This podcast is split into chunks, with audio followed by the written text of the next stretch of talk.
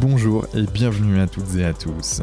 Je suis Quentin Aoustin, passionné par le développement de l'humain et cofondateur de Canopé Human Experience, agence d'accompagnement en bien-être, santé et performance. Avec Génération Canopé, je vous propose d'aller à la rencontre de personnalités, artistes, sportifs, entrepreneurs ou spécialistes pour comprendre comment ils font pour être heureux, en bonne santé et performants et ainsi pouvoir vous en inspirer. Et ça, Franchement, ça m'est vraiment, vraiment, vraiment très cher. Alors, prêt à embarquer avec nous? Je le savais. Let's go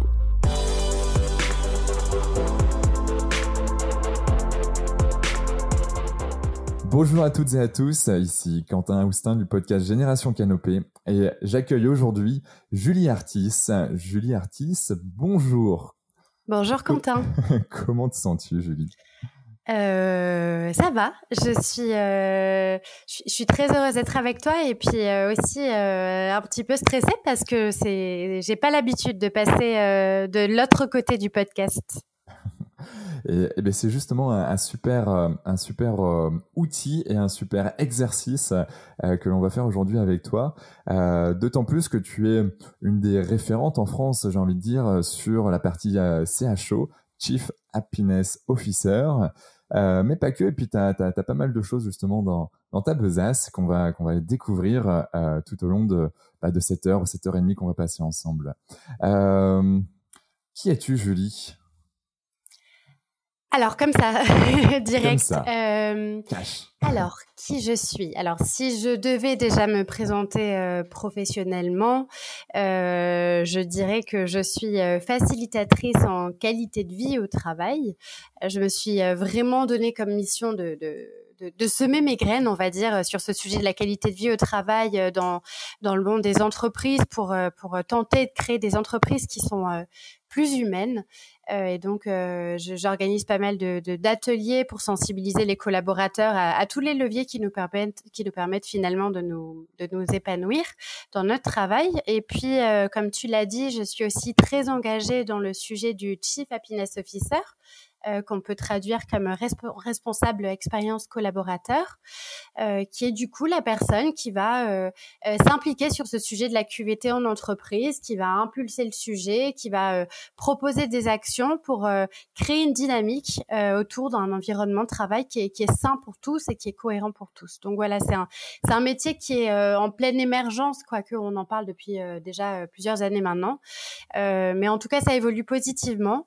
dans le contexte de on a bien, bien, bien besoin de personnes qui s'occupent de notre qualité de vie au travail. Donc voilà, je suis très engagée sur ce sujet-là.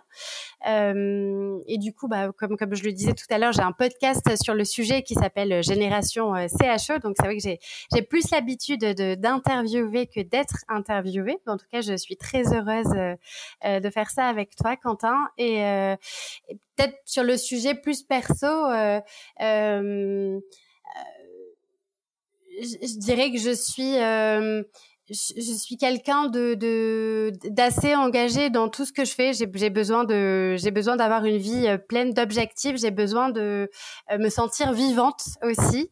Euh, et le métier que je fais, c'est un métier qui me passionne et qui me permet de me sentir euh, de me sentir vivante et de contribuer ce, ce cette notion de contribution au monde, même si c'est à très petite échelle, hein, même si c'est à ma mesure, c'est quelque chose de de très très important et et, et, et, voilà pourquoi je, je suis très impliquée sur sur sur ce sujet-là euh, euh, de, de, la qualité de vie au travail. Après, bon, voilà, pour euh, se présenter, il y a, y, a, y a, tellement de tellement de choses à dire. On pourrait dire que je suis aussi une personne assez spirituelle qui a besoin d'être connectée à plus grand que soi. Je suis je suis Capricorne. je vis à Montpellier. et puis, puis j'imagine qu'on aura le, le, le, on pourra creuser tout ça ensemble à l'issue de notre échange. Mais voilà, en gros, pour pour résumer qui je suis en quelques mots. Ok.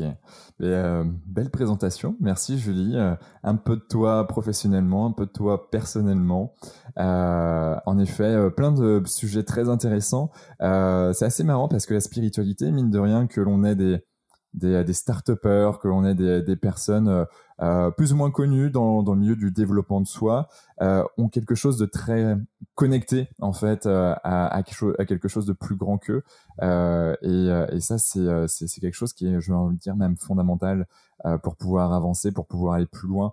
voilà, on parle de de la mission dans la pyramide de Diels, c'est le pourquoi, le pour espace quoi, et, en effet, c'est qu'est-ce qui m'anime, qu'est-ce qui, qui fait sens dans ma vie, et, euh, et, on ressent aussi ce sens euh, dans, ta vie, où, euh, c'est ça qui te fait, qui te fait vivre, qui te fait vivre vraiment.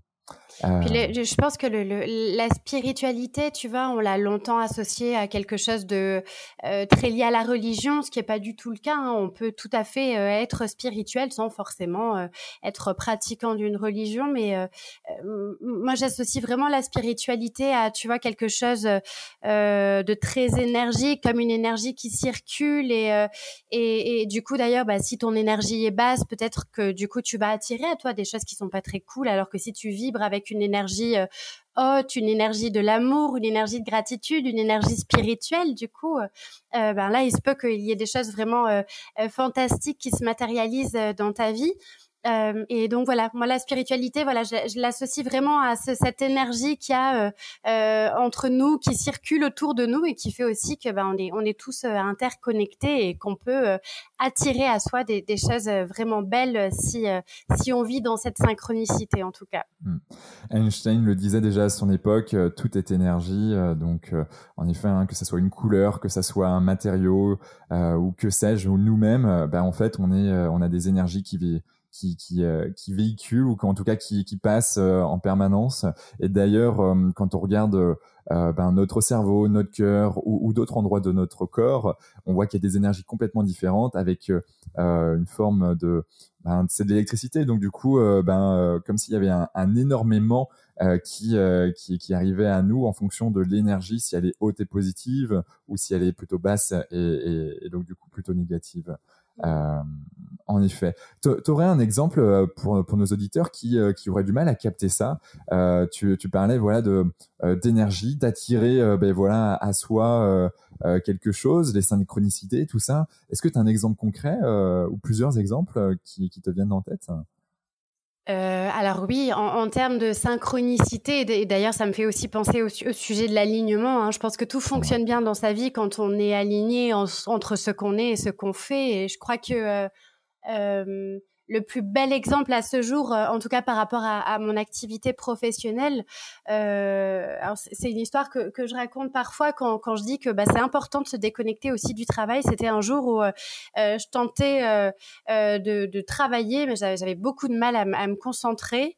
Et je me suis dit bon bah voilà, ça suffit plutôt que d'essayer de se forcer à rester des heures devant son écran sans être sans, sans, arriver à rien. je suis je suis partie courir et j'ai tout lâché en fait. Euh, j'ai vraiment euh, lâché le mental. D'ailleurs, c'est très important, je pense. La spiritualité nous aide à, lâcher ce mental euh, dans lequel on est beaucoup et la, notre société fait qu'on est beaucoup, beaucoup en train de mentaliser tout et, et c'est hyper important de d'arrêter de faire parfois et juste euh, d'être. Euh, et du coup, ce jour-là, tu vois, j'ai lâché le mental, je suis partie courir. Euh, et là, d'un seul coup, ben, ça a été comme une lumière où dans ma tête, il y a, bah, du coup, j'ai lancé une formation en ligne sur le, le métier de Chief Happiness Officer. Et ce jour-là, en courant, j'ai l'intégralité de la formation qui s'est matérialisée dans ma tête. et après, bah, je me suis remis dessus. mais vraiment, ça a été magique. Hein, ça a été un espèce de eureka C'était assez fantastique à vivre. Et je sais que ça ne serait pas arrivé si j'avais pas tout lâché. Et suite à ça, tu vois, ben après j'ai pu travailler, mais euh, euh, non-stop pendant des jours et des jours à la création de cette formation où j'étais pleinement alignée sur euh, le, le, contenu que je crée. et ça, eh ben, ça m'a permis, là, cet alignement dans la création de ce contenu, ça m'a permis d'attirer véritablement euh, les personnes que j'avais, j'avais envie de guider. Euh, et là, d'ailleurs, ça a été le, début aussi de, euh, du décollage aussi de mon activité professionnelle. Hein. Euh, et ça, je pense que si j'avais pas été dans cet alignement euh, et aussi dans cette ouverture d'esprit de recevoir quelque chose, bah, je, je, pense que derrière, il y aurait pas tout un tas de choses positives qui se seraient matérialisées. Mmh. Ouais. on, voit, n'empêche que le lâcher prise est, est vraiment hyper important dans tout ça. Euh, alors c'est pas forcément évident. Alors j'en ai, déjà parlé un petit peu sur ce podcast. Il y a lâcher et prise. Donc c'est lâcher pour prendre quelque chose d'autre. En tout cas c'est comme ça que je le vois un peu à la Tarzan, euh, où euh, ben voilà on est sur notre liane et puis hop on lâche pour se dire ok je vais de toute manière arriver à un autre endroit qui est la direction que j'ai du moins j'ai posé l'intention d'aller dans cette direction qui fait que en fait quoi qu'il arrive ça va être mieux que, euh, que l'étape précédente parce que je vais apprendre de nouvelles choses, je vais expérimenter de nouvelles choses, donc avoir de nouvelles connaissances qui va faire que je vais être un, un, moi supérieur, si je puis dire. Euh, et donc il y a cette notion en effet de lâcher prise et le sport, notamment donc tout ce qui parle la neurobiologie, donc euh, le, physique permet de, de, lâcher et de, et de faire place justement à, à tout un tas de, nouvelles informations que le cerveau va pouvoir euh, faire ressortir euh, à ce moment-là. Euh, mais la, notion de lâcher prise, je la, trouve mais tellement difficile à, assimiler, tu vois. Je, du coup, comme je le disais, je suis, quelqu'un qui mentalise beaucoup. Je suis tout le temps en train de euh, peut-être penser à ce que j'ai mal fait dans le passé, puis à essayer de me projeter aussi beaucoup dans, dans l'avenir et ce qui s'est pas encore passé. J'ai beaucoup de mal à rester dans l'instant présent. Et tu vois, c'est comme ça que je me suis dit, ben, je vais me mettre à la méditation, au yoga, etc. Donc, c'est des, des activités que je pratique quasiment quotidiennement. Mais en fait, euh, à un certain moment, tu vois, dans ma vie, je m'étais tellement euh, imposé une discipline forte par rapport à la méditation et au yoga que en fait j'ai eu l'impression que ça avait eu des effets complètement contre-productifs parce que bah du coup bah je m'imposais cette discipline et ben ça m'empêchait encore plus de lâcher prise finalement sur ce qui pouvait arriver. Donc euh, c'est vrai que le, lâcher prise, je trouve que c'est vraiment c'est vraiment ouais, c'est vraiment compliqué mais du coup le, la définition que tu en donnes elle est euh, elle est hyper intéressante et euh, et moi je trouve qu'il faut qu'on réapprenne beaucoup à à juste être et, et, et arrêter tout le temps de, de, faire et de culpabiliser si on ne fait pas, surtout quand on est à son compte. Hein, c'est très très compliqué, mais euh, de sortir de cette culpabilité, de euh, de juste, euh, ben, si, si on a envie un jour de, de, de juste être vautré toute l'après-midi sur son canapé et regarder le plafond et laisser son esprit partir, ben, ben, tant mieux quoi, parce que c'est des choses dont on a besoin et qu'on ne fait plus aujourd'hui. Hmm. Et, en effet, euh, c'est loin d'être évident parce qu'il y a la société, parce qu'il y a les on-dit, parce qu'il y a toutes les croyances aussi qui rentrent en compte. Euh, mais je partage, je partage aussi. Euh, je pense que tout est un équilibre à, trouver. Euh, pour avoir testé la méthode Miracle Morning, se lever à 5 heures du matin, faire du sport, puis ensuite enchaîner euh, euh, lecture, méditation et tout ce qui va avec. Bah, en fait, je l'ai testé. Euh, et j'ai vu qu'en fait, euh, ben 5 heures c'était pas pour moi, euh, et que en fait, en fonction de l'heure à laquelle je vais me coucher, il me faut mes 7h30 à 8 heures de sommeil. Et donc en fonction de ça, alors après j'ai la chance d'être aussi à, mon compte depuis quelques années maintenant, qui fait que je vais pouvoir moduler ça euh, presque comme je le veux. Je dis presque parce qu'il y a des fois on a des impératifs le lendemain matin.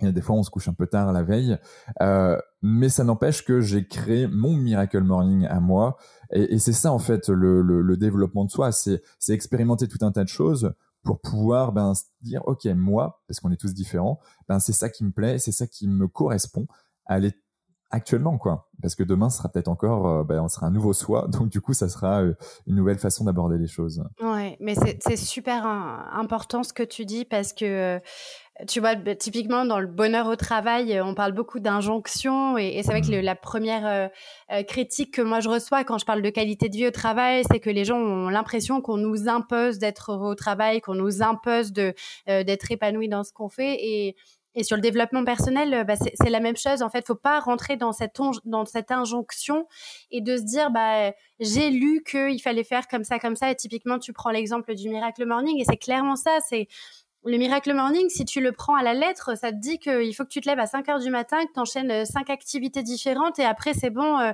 tu seras euh, tu seras pompé up pour le reste de la journée et puis que ta vie elle va être elle, va être magique. Mais non, enfin je pense qu'il faut vraiment faire la part des choses sur tout le sujet du bonheur, du développement personnel et c'est hyper important ce que tu dis de de dire que on prend des choses, mais il faut les tester et il faut se les réapproprier. Il faut aussi euh, euh, les faire évoluer parce que effectivement notre vie elle évolue. Euh, et, je pense que voilà, il y a des recettes, il y a des recettes qui sont propres à chacune, surtout le sujet du développement personnel. Alors oui, tester plein de choses c'est bien, mais après je pense qu'il faut vraiment se les réapproprier. Et, et tu vois, aujourd'hui, ben s'il y a des matins où j'ai pas envie de faire ma méditation, je la fais pas. Alors après, certes, il faut quand même malgré tout garder une rigueur. Hein, ça, c'est encore un autre sujet, mais il faut quand même rester euh, rigoureux sur aussi tout ce que tu mets en place. Mais euh, mais il faut aussi savoir se foutre la paix. La paix, et je pense que ça, c'est hyper euh, hyper important. Ouais. Mmh. Ben, ça, revient à la notion d'être à l'écoute de soi. Euh, il y, a, des matins, il y a des moments où euh, ben, en fait euh, notre corps, notre esprit, ben, il est, en peut juste plus. Du coup, ben c'est aussi le moment d'aller aller à la piscine, je sais pas, faire une session de massage ou, que sais-je, ou tout simplement aller courir je sais que moi, la, le fait de courir aussi me permet tout simplement de. Généralement, ma première demi-heure de course, c'est là où je classe euh, ben, toutes les problématiques que j'ai à traiter euh, du moment. Je les mets dans des cases, et puis ensuite, ben, il y a, y a tout un tas de de, d'hormones qui commencent à, à s'enclencher où là généralement au bout de 30 entre 30 minutes et une heure je prends vraiment pleinement du plaisir et puis voilà au bout de une heure une heure et quart après je rentre gentiment et je suis en pleine forme mais mais en effet il y a, y a ce côté là qui est, qui est hyper important de de se foutre la paix. oui, d'ailleurs, c'est le titre d'un livre. Euh, alors, j'ai plus l'auteur en tête, euh, mais euh, c'est un bouquin qui est super bien. Ouais, à ce qui paraît. Eh bien, on va, on va chercher ça et puis on va regarder et puis on mettra dans les notes du podcast tout ça. Se foutre la paix. Chez vous la paix, ouais, je crois que c'est le titre du, du, livre. Chez vous la paix. Bon, on va regarder ça. génial. Julie, la fabrique Spinoza, c'est quoi ça? Euh, j'ai presque envie de dire que la fabrique Spinoza, c'est une longue histoire d'amour. on va dire plutôt une longue histoire de cœur. Euh, euh, c'est là où tout a commencé.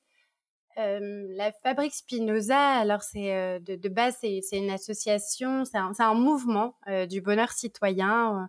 La fabrique en fait, elle s'est donnée pour mission de de, développer le, bonheur citoyen dans toutes les strates en fait de la société, dans tous les sujets euh, politiques et non politiques.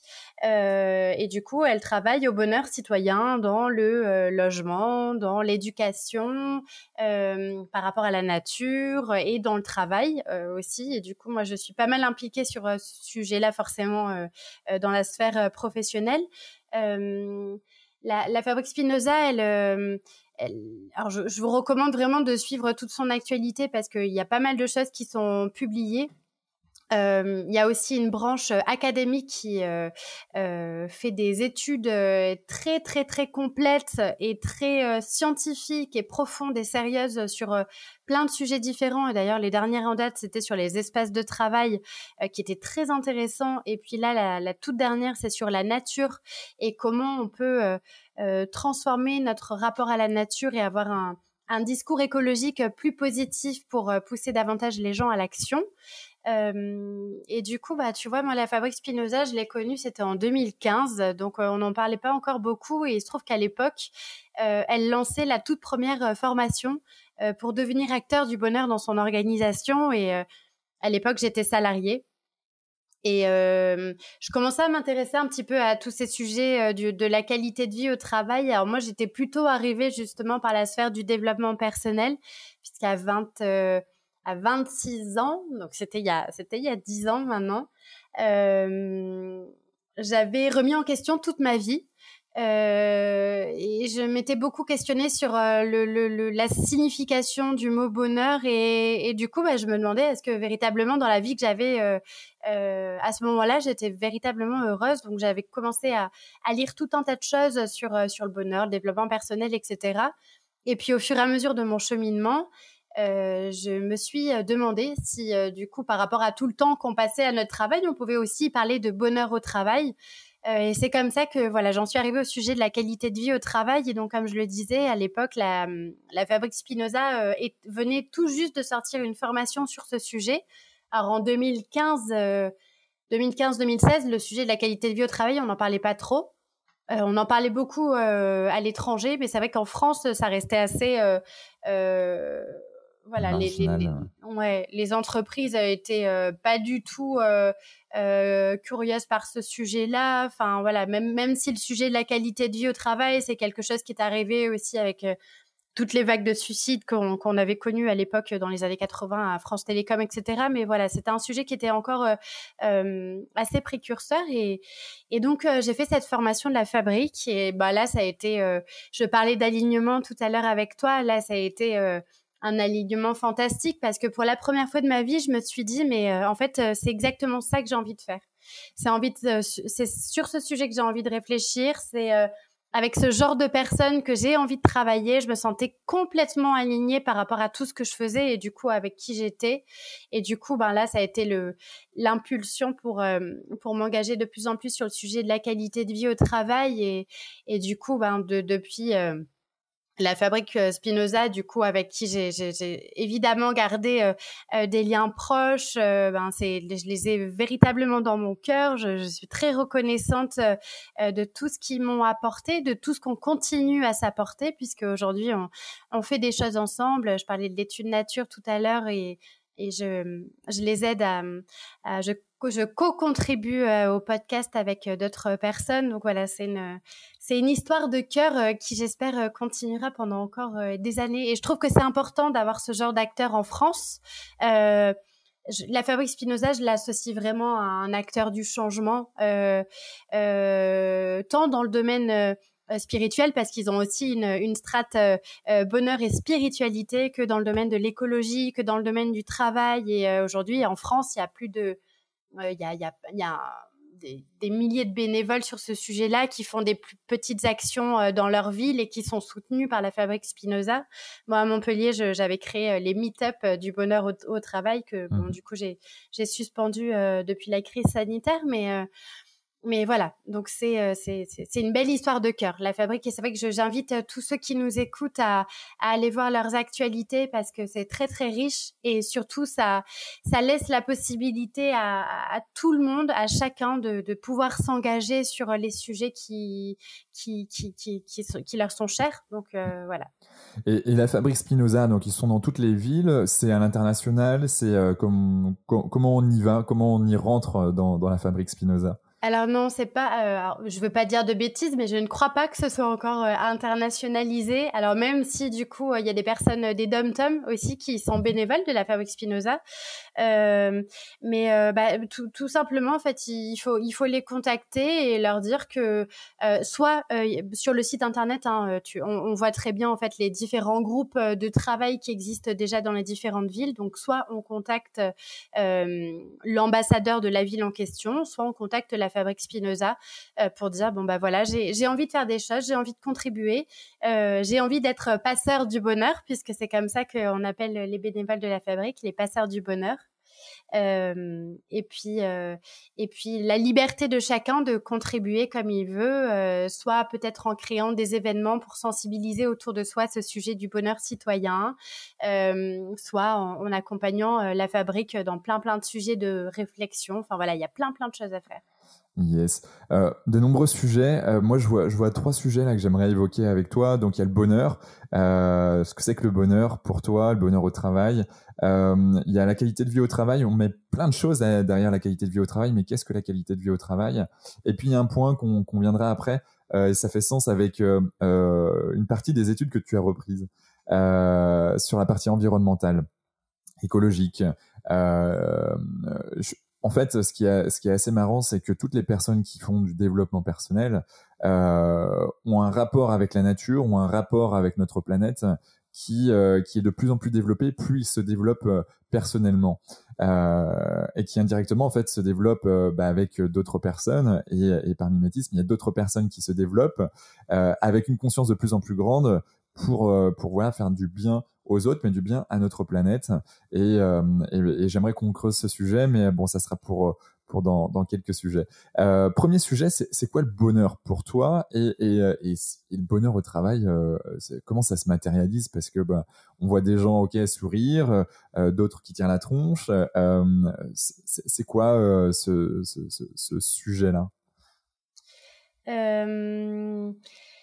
Le alors, le, comme, on parlait tout à l'heure de développement personnel et que je disais que chacun avait sa propre recette pour, pour être heureux dans sa vie, euh, sur le sujet de la, qualité de vie au travail, chacun détient aussi sa propre recette pour euh, s'épanouir euh, dans son travail.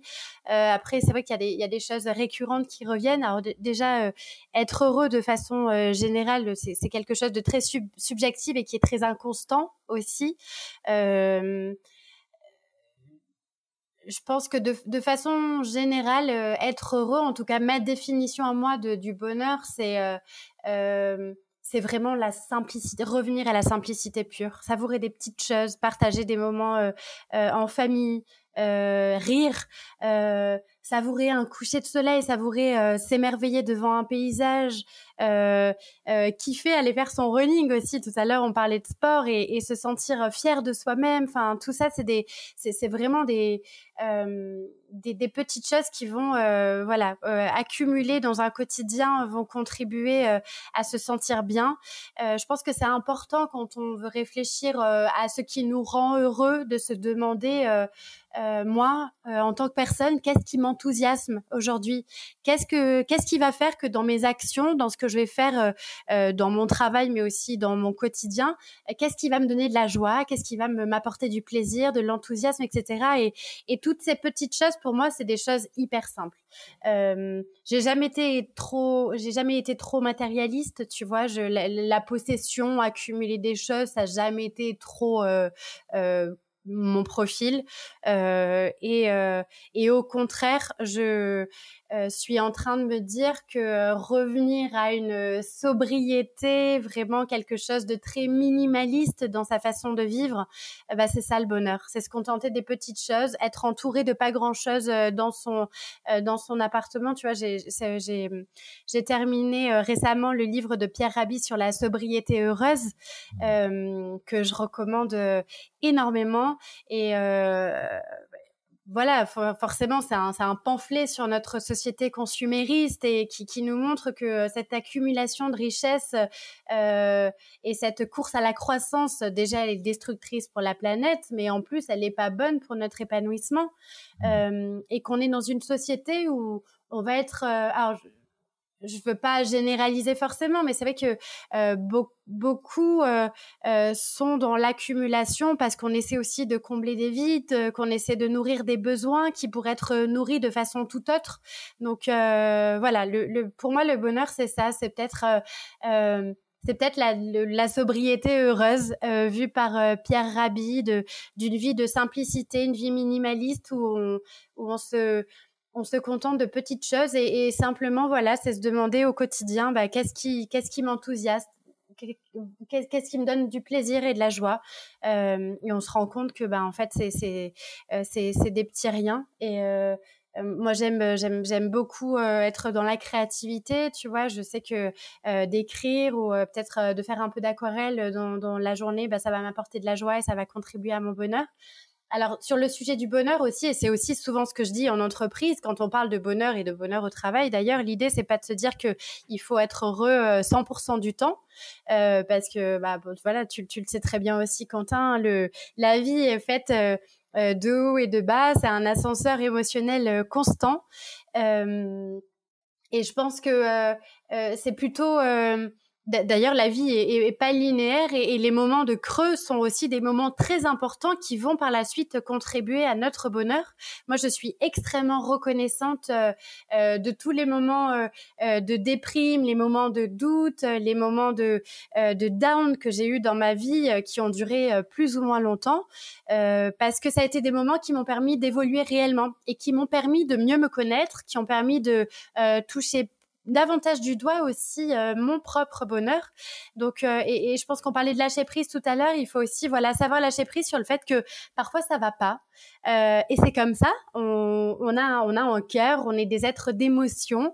Et euh, il faut accepter que bah, parfois nos émotions sont basses euh, et juste se dire que bah, ça va revenir, que tout est cyclique et que et que ces émotions basses, elles sont aussi là peut-être pour dire quelque chose de nous, pour nous aider à, comprendre qu'on est peut-être plus aligné dans ce qu'on fait, qu'il y a quelque chose dans notre quotidien qui va pas forcément et sur lequel on doit peut-être réfléchir. Mais c'est des moments qui sont très utiles pour notre bonheur aussi, euh, les, les, les, moments de down. Et sur le peut-être sur le sujet de la qualité de vie au travail, euh, moi j'aime beaucoup la définition de Tal Ben Sahar, qui est un, un psychologue, euh, un, un, chercheur en psychologie positive qui est, qui est assez connu, qui a écrit pas mal de livres sur le bonheur.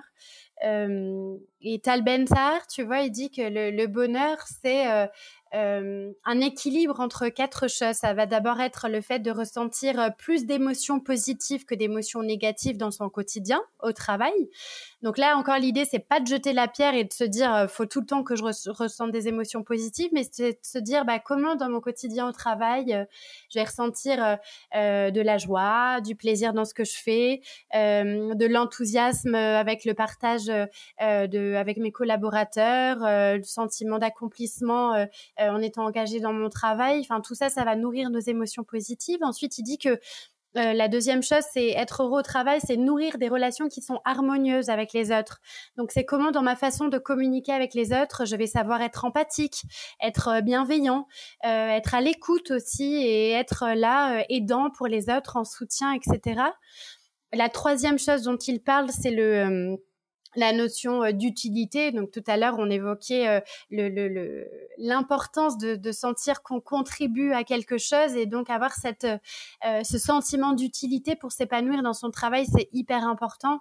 D'ailleurs, le, toute la, la, crise là et la situation de télétravail nous a bien montré que euh, ben c'était pas facile euh, de se continuer à se sentir utile euh, quand on nous faisait pas suffisamment de feedback euh, encourageant, quand on nous montrait pas l'utilité de, de, ce qu'on apportait à une équipe. Et la quatrième chose dont parle Tan c'est le sens. Et euh, tout à l'heure, tu parlais aussi du pourquoi. Ça, c'est quelque chose qui résonne euh, chez moi aussi très profondément. Et, j'invite aussi euh, toutes les personnes dans, le travail à réfléchir au sens qu'on donne à ce qu'on fait. C'est hyper important et, ça va complètement métamorphoser une journée de travail. Hein. Si tu te lèves le matin en te disant que euh, euh, tu te lèves parce qu'il faut que tu ailles au travail et que euh, c'est la seule façon de payer tes factures et ben, d'arriver à avoir une vie, voilà, de, pouvoir avoir une vie un minimum confortable, ça va être complètement différent de si tu te dis que tu te lèves et que tu as la sensation de contribuer à une aventure collective formidable, que tu sais que ta société à sa mesure, elle contribue à changer un petit peu le monde. Enfin voilà, le sens que tu donnes à ce, ce que tu c'est hyper important. Hmm. Et donc voilà, c'est ces émotions positives, les relations, l'utilité et le sens, euh, ce sont des choses qui sont hyper importantes pour s'épanouir au travail. Hmm. Et forcément, après derrière, bah, tu as plein de choses à développer, comme la confiance, la reconnaissance. Enfin voilà, il y a, plein hmm. plein d'ingrédients qui sont nécessaires. Yes, ça, me fait penser euh, comme ça à, à, l'ikigai, mine de rien. Alors l'ikigai, on peut mettre un peu euh, tout et n'importe quoi derrière, mais l'ikigai qui est un mouvement japonais euh, qui, qui permet de, bah de, en fait, à travers quatre sphères, bah, trouver un peu ben, qu'est-ce qui nous anime, qu'est-ce qui fait sens pour nous, entre bah, d'un côté ce que je sais faire, d'un autre côté bah, ce qui m'anime, ce qui me plaît, euh, d'un autre côté, ben ce pourquoi je peux être payé, parce qu'en fait, ben c'est ça aussi la vie. Hein. Si je peux pas être payé, euh, ben en gros, euh, ben ça va être difficile de faire face au, quotidien, du moins dans la vie dans laquelle nous vivons. ben voilà, par exemple en France. et puis il y a cette cette phase de ou cette sphère de qu'est-ce que je en quoi je peux contribuer à un monde meilleur. Euh, et en fait, on, bah, on se rend compte qu'il y a des émotions positives derrière tout ça. Il y a euh, du relationnel parce qu'en fait, on est des êtres relationnels. D'ailleurs, la plus la plus vieille étude euh, du monde jamais réalisée par Harvard depuis des dizaines d'années maintenant. Euh, disait que et dit toujours parce qu'elle est toujours active, c'est que les personnes qui vivent plus longtemps et en meilleure santé sont les personnes avec qui ils ont de meilleures relations. Donc un cercle d'amis et, de familles euh, très proches, très sains euh, derrière. Et puis, bah, faire sens, mais bien sûr, bah, euh, je contribue à un monde meilleur. je suis aligné entre ce que je sais faire, parce que c'est important aussi de d'être bien et que tu, bah, tu, tu, tu, te rends compte que tu sais bien faire les choses. Ça aussi, ça, ça permet d'animer, de gagner confiance en soi euh, derrière. Et puis, puis voilà, l'utilité publique bien ou, ou, bien plus largement. Ok. Euh, tu parlais aussi tout à l'heure, j'aime beaucoup la notion de euh, un coup ça va, un coup ça va moins bien, euh, voire même je suis dans le down complet. Il y a, y a un cycle, je sais pas si tu connais le cycle de Hudson ou le modèle de Hudson qui permet de comprendre en fait quatre sphères, haute énergie positive. Faut imaginer un, carré avec un rond au milieu. Et en gros, ben en fait, tout en haut à gauche, on a les hautes énergies positives. Donc c'est la phase de lancement. ensuite, en haut à droite, tu as la haute énergie négative, donc la phase de déclin. Ensuite, en bas à droite, tu as la phase de marasme. Là, c'est le down total, basse énergie négative. Et puis, en bas à gauche, euh, tu as la phase de renouveau. Donc là, euh, on commence à, aller beaucoup mieux. Et là, c'est basse énergie, mais positive. Et en fait, ce cycle, alors il y a une phase plateau entre euh, les hautes énergies positives et négatives tout en haut qui permet, en fait, en se posant les bonnes questions, de rester à une haute énergie euh, mais il y a des fois où, bah, en fait, ça bascule. Et, euh, et c'est vrai que bah, quand on se met, par exemple, avec quelqu'un, on se dit, ok, c'est génial. Euh, bon, ben voilà, on vient de passer un été magnifique. Et puis hop, c'est comme ça qu'on commence à voir un peu les défauts de l'autre. Et puis c'est pas si beau qu'on ne le pensait. Et puis, puis après, bah, c'est soit on se pose les bonnes questions pour revenir dans une haute énergie, ou au contraire, ben hop, c'est le down total, et puis hop, je passe dans une phase de marasme, on se sépare, et puis ensuite, phase de renouveau, je commence à aller beaucoup mieux parce que je rencontre quelqu'un d'autre, parce que je, euh, je vais faire du sport, et puis hop, j'ai, et puis en fait, c'est ça pour, pour n'importe quel projet derrière. Et, euh, et j'aime beaucoup cette notion de, euh, parce qu'il y a, il y a du bien partout, en fait, dans chacune de ces sphères, et c'est des moments de réflexion qui sont hyper importantes à, à plein d'égards et à plein de niveaux. Oui, c'est ça. En fait, quel que soit ce qu'on vit, l'idée c'est de se dire euh, quelle est la pépite que je retire de ça en fait? Qu'est-ce que je peux en tirer de positif euh, pour euh, pour la suite? Et je pense qu'il faut garder ça en tête, même si c'est des périodes qui sont qui sont difficiles. Les périodes difficiles, elles ont toujours quelque chose à nous apprendre. Et ce, ce, schéma de, de donc de Hudson, hein, c'est ça mmh, dont tu parles. Moi, on peut très facilement aussi le superposer au cycle de la femme, où mmh, euh, le cycle de la femme aussi euh, euh, vit un printemps, un été, un automne et un hiver. et c'est hyper intéressant d'ailleurs quand on travaille sur les sujets de d'épanouissement au travail en tant que femme, de d'essayer de caler. Alors ça, c'est encore plus facile quand on a son compte pour le faire, mais d'essayer de caler son planning de travail en fonction de ce cycle-là. Et de se dire bah dans un mois je sais que j'aurai une semaine qui sera pleine d'énergie donc c'est là où je vais euh, organiser plein de rendez-vous je vais aller vers les autres je vais euh, je vais créer la rencontre je vais créer des contenus etc et puis euh, puis peut-être la période où je serai vraiment dans mon dans mon hiver interne on va dire c'est la période de repli sur soi d'introspection où on, on, va plus ralentir etc et et hum, tu vois le, sujet pour revenir un petit peu à ta question de, de c'est quoi le bonheur et de façon générale et puis au travail, euh, la, première chose essentielle, c'est de, bien se connaître. Ça, c'est, enfin, moi, c'est quelque chose sur lequel je travaille énormément aujourd'hui quand euh, j'introduis le sujet de la qualité de vie au travail, c'est de prendre conscience que quel que soit l'environnement dans lequel on est, euh, si déjà on n'a pas travaillé sur soi, si déjà on n'a pas fait un premier pas de, meilleure connaissance de soi en, connaissant euh, ses besoins, les valeurs qui font sens pour nous, comment on peut les, euh, euh, les activer au quotidien, quelles sont ses forces, comment on peut les, leur faire honneur aussi au quotidien, tout ça, c'est un travail dont on est responsable, qu'on ne peut que faire nous, euh, et qui est euh, un préalable hyper important euh, sur tout le sujet de l'épanouissement au travail et dans la vie. Hein. Donc la connaissance de soi, c'est le, premier, la première pierre, on va dire, à tout cet édifice. Ok. merci pour ce partage, Julie. concrètement, après, comment tu fais de la qualité de vie au travail? Comment toi tu introduis euh, ça en tant que conférencière, euh, formatrice, facilitatrice euh, en entreprise alors, bah, ça va, ça va un petit peu rejoindre ce que, ce que je te, ce que je te dis. Moi, mon, mon, postulat de départ, c'est de se dire que la qualité de vie au travail, c'est à la fois une responsabilité individuelle et collective. Et donc déjà, c'est de déresponsabiliser l'entreprise sur le fait qu'elle a le rôle de rendre les gens euh, épanouis euh, dans leur travail parce que c'est pas son rôle. Euh, une entreprise, elle est là pour créer des biens, des services, etc. Et in fine, effectivement, elle a le, devoir et l'obligation de créer des, un environnement de travail qui permette à chacun de bien faire son travail.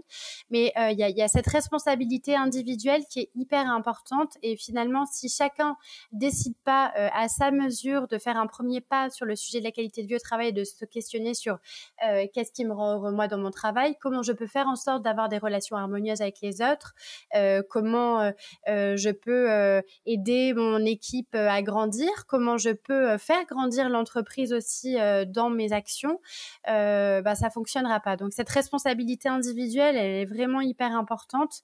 Et là-dessus, ben, tu vois, c'est ce qu'on se disait, c'est que je, je, je forme pas mal les gens à cette connaissance de soi où je les fais travailler par exemple sur euh, sur euh, leurs forces, euh, sur les c'est quoi les, les, valeurs, les facteurs de motivation, c'est quoi les valeurs qui les motivent, quels sont leurs besoins, apprendre aux uns aux autres à communiquer.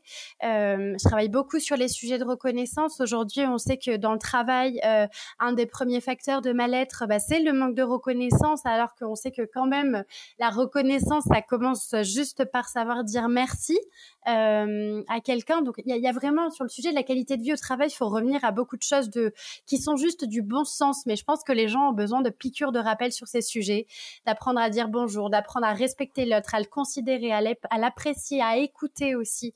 Euh, donc voilà, tout, ça c'est des des choses qui sont euh, qui sont hyper importantes et donc bah, dans mes ateliers, dans les conférences, je vais d'abord sensibiliser à ce fait qu'on a d'abord un rôle individuel à jouer et que ensuite c'est collectivement collectivement qu'on va mettre en place des choses pour euh, bah, se sentir euh, finalement euh, équipage d'un même bateau qui va vers une direction qui est qui est qui, est la même et le, sens là-dessus c'est hyper important. Tu parlais du pourquoi tout à l'heure. Je travaille pas mal sur les sujets de culture d'entreprise et comment tu réalignes les personnes sur une raison d'être qui est commune. Euh, Est-ce que euh, les valeurs que partage l'entreprise, ce sont des valeurs qui sont cohérentes pour chacun?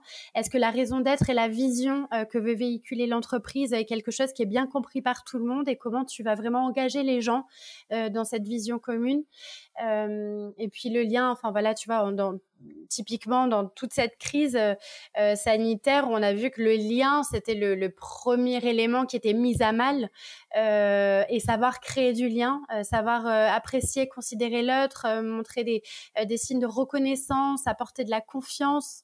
Euh, ce sont des sujets qui sont qui sont éminemment importants et, et tout ce qui touche aussi peut-être au sentiment d'appartenance, comment tu vas créer de la motivation, la cohésion d'équipe. Enfin, tu vois, il y a, y a, plein, plein, plein de sujets à, sur lesquels on peut travailler.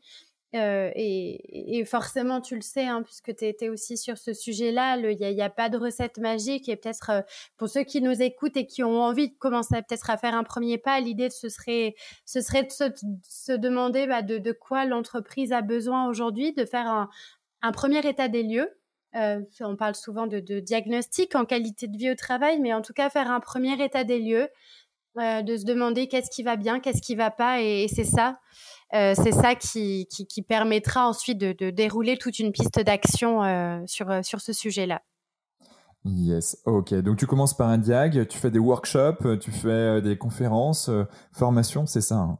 Oui, c'est ça. Ouais, oh, on fait un. Et puis là, j'ai euh, j'ai eu le plaisir euh, de d'appliquer. Alors, j'avais appris cette méthode-là euh, il y a quelques années, bah, avec la fabrique Spinoza d'ailleurs, et puis très récemment, j'ai eu le plaisir de d'appliquer la démarche de l'appréciative inquiry dans une dans une entreprise. Alors, je sais pas si tu connais cette démarche, mais c'est la démarche appréciative, c'est une démarche qui est hyper importante parce que elle pousse les gens à changer de regard. Alors, tu sais, bah, toi en plus, t'es très branché neurosciences, donc tu expliqueras peut-être ça mieux que moi, mais on a notre cerveau qui a cette tendance à souvent se focaliser sur ce qui va pas. Euh, et en entreprise, bah, c'est la même chose. On a tendance à, à, à, se focaliser sur ce qui fonctionne pas bien, sur euh, les écarts, euh, sur les problèmes, etc. Et du coup, ben, bien souvent, quand on veut faire évoluer l'entreprise, d'avoir ce regard sur les choses, ben, c'est contre-productif. Et la démarche euh, appréciative, euh, c'est une démarche qui permet aux gens de euh, changer de regard, de faire un focus davantage sur les choses qui fonctionnent bien, sur les forces, sur les réussites, et de se dire, bah, par rapport à toutes les réussites passées qu'on a vécues, comment je peux faire en sorte de reprendre ces ingrédients-là et de les mettre dans des dans des nouvelles actions que je vise pour le futur et faire en sorte que finalement bah, toute euh, toutes nos prochaines actions seront basées sur un focus beaucoup plus positif sur nos focus, sur nos, sur nos réussites, sur nos forces, etc. Et faire en sorte bah, que l'entreprise le, le, ait, ait une, une, une, façon de fonctionner la plus optimale possible. Donc il y a tout un tas de, euh, de, de cadres à mettre en place pour euh, dérouler une démarche appréciative, mais je trouve qu'elle est hyper intéressante parce que elle te fait vraiment switcher le cerveau en disant bah stop, j'arrête de regarder ce qui va pas et je focus mon attention sur euh, ce qui fonctionne bien et toutes les choses qu'on a déjà fait qui étaient chouettes. Hmm. Euh, je, je, partage euh, à 80% euh, cette, cette méthode. Alors en effet, pour, pour revenir là-dessus, en fait, c'est un entraînement d'être positif, c'est un entraînement d'être optimiste. alors il y a des personnes qui ont une prépondérance peut-être assez plus facile que d'autres à être optimiste parce qu'en fait ils ont eu des référents optimistes. Des référents c'est des personnes qui nous ont éduqués que ça soit des mentors que ça soit des parents euh, des grands-parents. Et, et c'est vrai que notre éducation euh, et l'amour qu'on a reçu euh, étant petit conditionne en fait une partie de cet optimisme. Et donc, euh, donc en effet, il y a ce, ce plan-là, sans parler des neurosciences, mais en fait, c'est juste un entraînement et un entraînement cérébral. Et après, ben en fait, plus tu t'entraînes à avoir le verre à moitié plein plutôt qu'à moitié vide, ben plus en fait, tu vas créer des connexions neuronales qui vont faire en sorte que, eh ben, tu sois dans ce, dans cette, dans cette habitude de voir plutôt le verre à moitié plein plutôt qu'à moitié vide.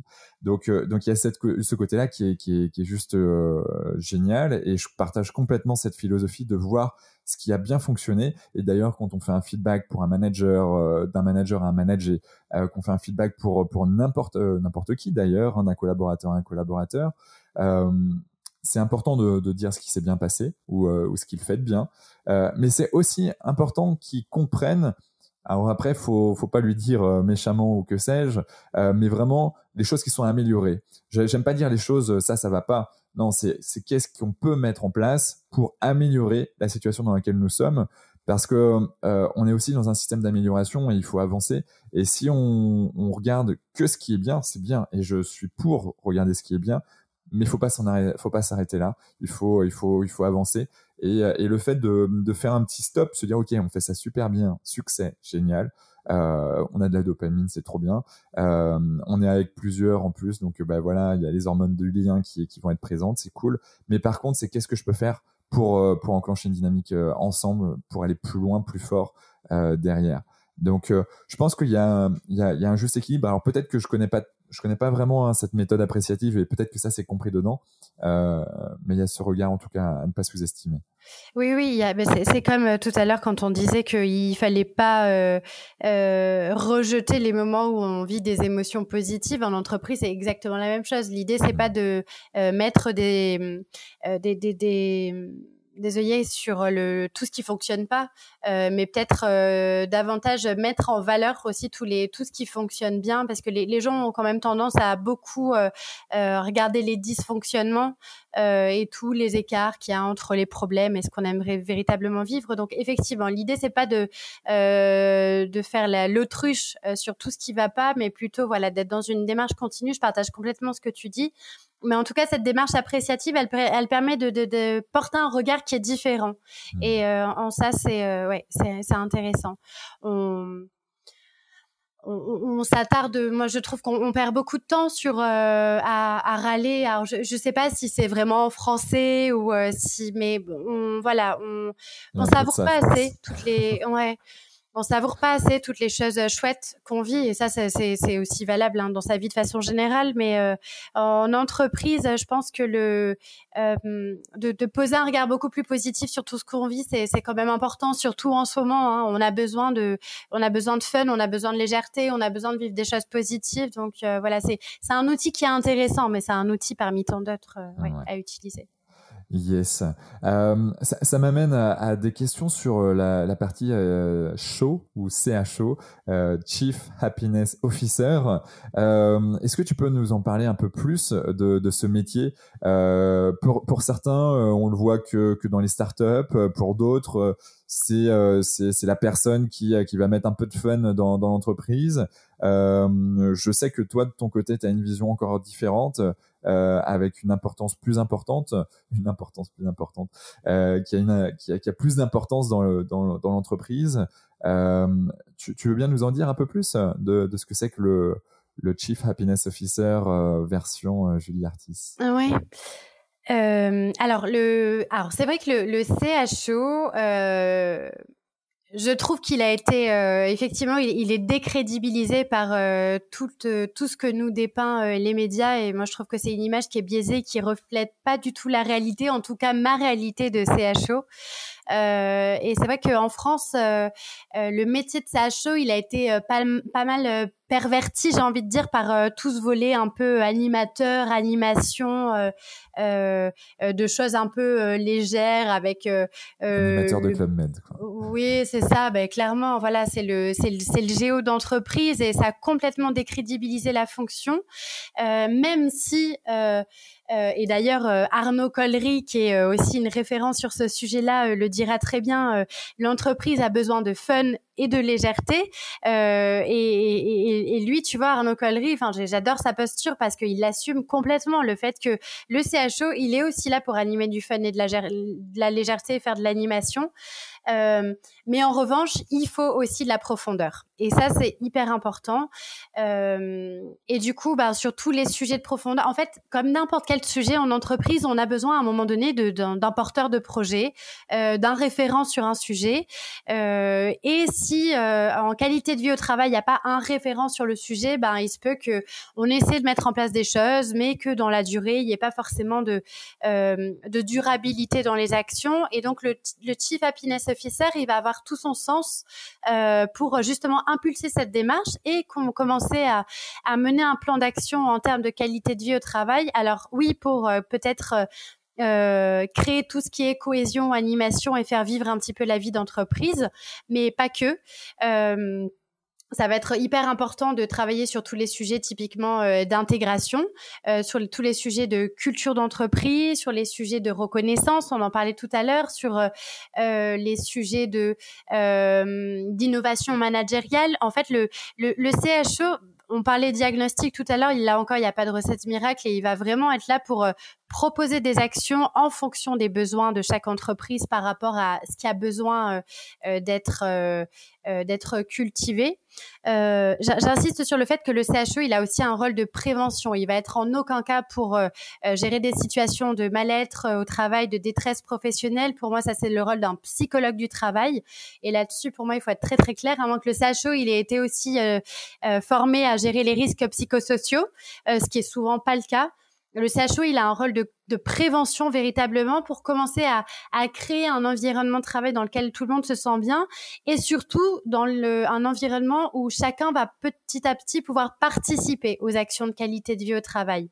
Euh, et tu vois, ben, il va avoir ce rôle-là vraiment de, de, de, de, de gérer finalement comme un chef de projet qualité de vie au travail pour proposer des services qui améliorent le bien-être au travail de chacun, mais aussi peut-être euh, selon le, euh, la formation, le cursus de chacun, de peut-être avoir cette axe euh, coaching, même si j'ai pas forcément envie de parler de coaching, mais euh, euh, le CHE il est là pour accompagner chacun aussi à la meilleure connaissance de soi, pour augmenter la confiance aussi dans son travail, peut-être proposer des ateliers pour améliorer sa prise de parole dans son travail, optimiser son temps, travailler sur sa concentration. Enfin voilà, le CHO, il va vraiment être là pour amener des sujets qui sont presque liés à la, à la sphère de développement personnel finalement dans la sphère professionnelle et surtout, surtout, surtout euh, travailler conjointement avec euh, les managers, avec les RH, avec la direction pour co-construire une bonne qualité de vie au travail. Et euh, cette notion de co-construction, en fait, elle est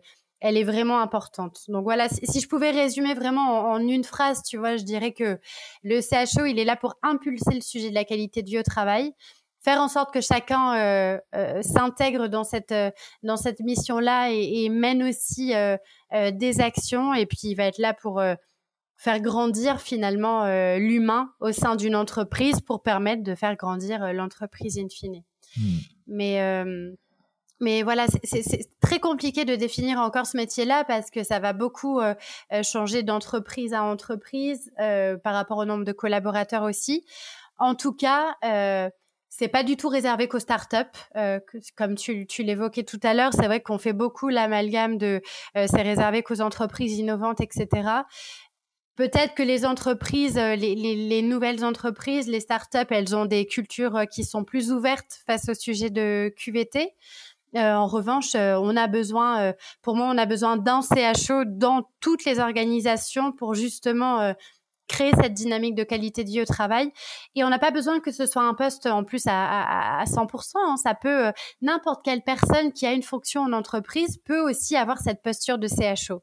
Et bien plus qu'un métier, d'ailleurs, pour moi, c'est vraiment une, une philosophie. Hein. C'est un état d'être et, et c'est de se dire comment finalement quelle que soit ma fonction dans l'entreprise, euh, je vais semer mes graines pour, euh, euh, pour accompagner les autres vers, vers, plus d'épanouissement dans, son quotidien professionnel. Mais voilà, c'est assez compliqué à, à, définir comme notion, mais en tout cas, il faut sortir de tous ces clichés-là. Enfin, c'est clair que mmh un CHO en entreprise, si euh, si on l'a pour euh, euh, poser des patchs sur un mal-être qui est bien plus profond et qu'on va se dire qu'organiser du team building et apporter des fruits frais le matin pour pour résoudre ces problèmes-là, ce sera loin loin loin de suffire. Quoi, ça c'est clair.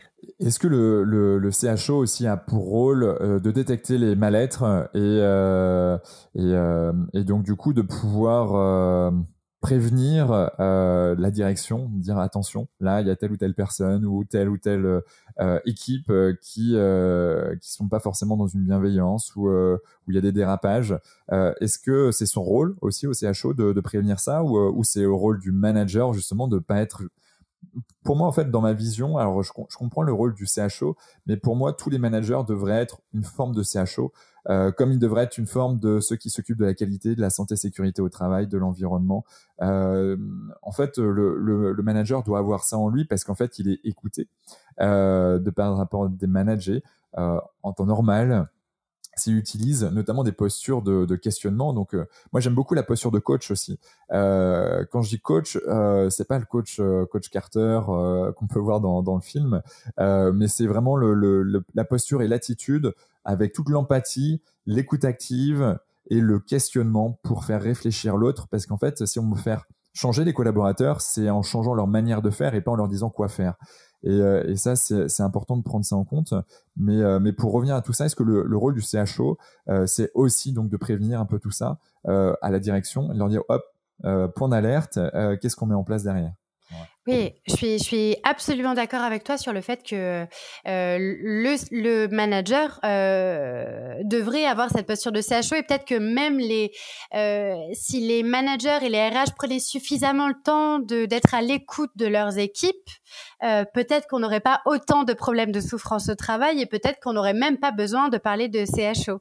Donc euh, c'est clair que euh, le, le, le, rôle de manager de proximité c'est hyper important et hum, Peut-être que le CHO, il va être aidant aussi sur ce sujet-là, parce que les problématiques qu'on traverse très souvent en entreprise, pour ne pas être suffisamment à l'écoute, c'est des problématiques de temps. On est débordé par nos plannings de travail euh, et on prend pas forcément le temps de mieux connaître nos équipes. Et effectivement, un bon CHO pour moi, c'est quelqu'un qui euh, euh, va savoir créer un, vrai climat de confiance avec tous les collaborateurs. Euh, pas comme un confident parce que je, je, pense qu'il faut aussi euh, pas tomber dans le dans le dans le dans, dans, le truc de se dire que le le le, euh, le CHO il est là pour euh, écouter tout le monde et toutes les lamentations de tout le monde. Enfin c'est pas du tout ça le sujet, mais par contre il est là effectivement pour être à l'écoute si quelqu'un en a véritablement besoin et déceler s'il y a des souffrances pour ensuite alerter les bonnes personnes et réagir. Mmh. mais clairement, oui, il est il est en support de tout ça, il est en soutien et le, tu vois, on, parle beaucoup d'écoute active, de communication non violente euh, euh, et le CHO pour moi, il doit être euh, outillé avec euh, ces sujets-là euh, pour pour avoir ce rôle de prévention clairement auprès des collaborateurs. Ouais. Yes. ok. Ok, ok, je vois, je vois très bien. Tu connais le, il y a, y a, des nouvelles formations qui, qui sont sorties sur euh, les premiers gestes euh, dans les, les, les, gestes, euh, les premiers gestes, c'est comment on appelle ça? J'ai perdu le terme. Premier geste, les formations de premier geste euh, quand tu as quelqu'un qui est blessé. Euh, tu vois, maintenant tu as les premiers gestes pour les personnes en, en situation de détresse psychologique. Euh, donc, euh, donc formation, euh, bon, ça veut pas sortir, c'est pas grave. mais en fait, ce qui est assez intéressant, c'est que maintenant tu as des, des, des formations courtes d'une journée, voire deux journées, où tu vas être préparé, sensibilisé, formé à euh, comment je réagis quand j'ai une personne qui est en détresse psychologique euh, en face de moi? Et, euh, et c'est vrai que c'est un sujet qui est ultra tabou, principalement, alors principalement beaucoup en France en tout cas.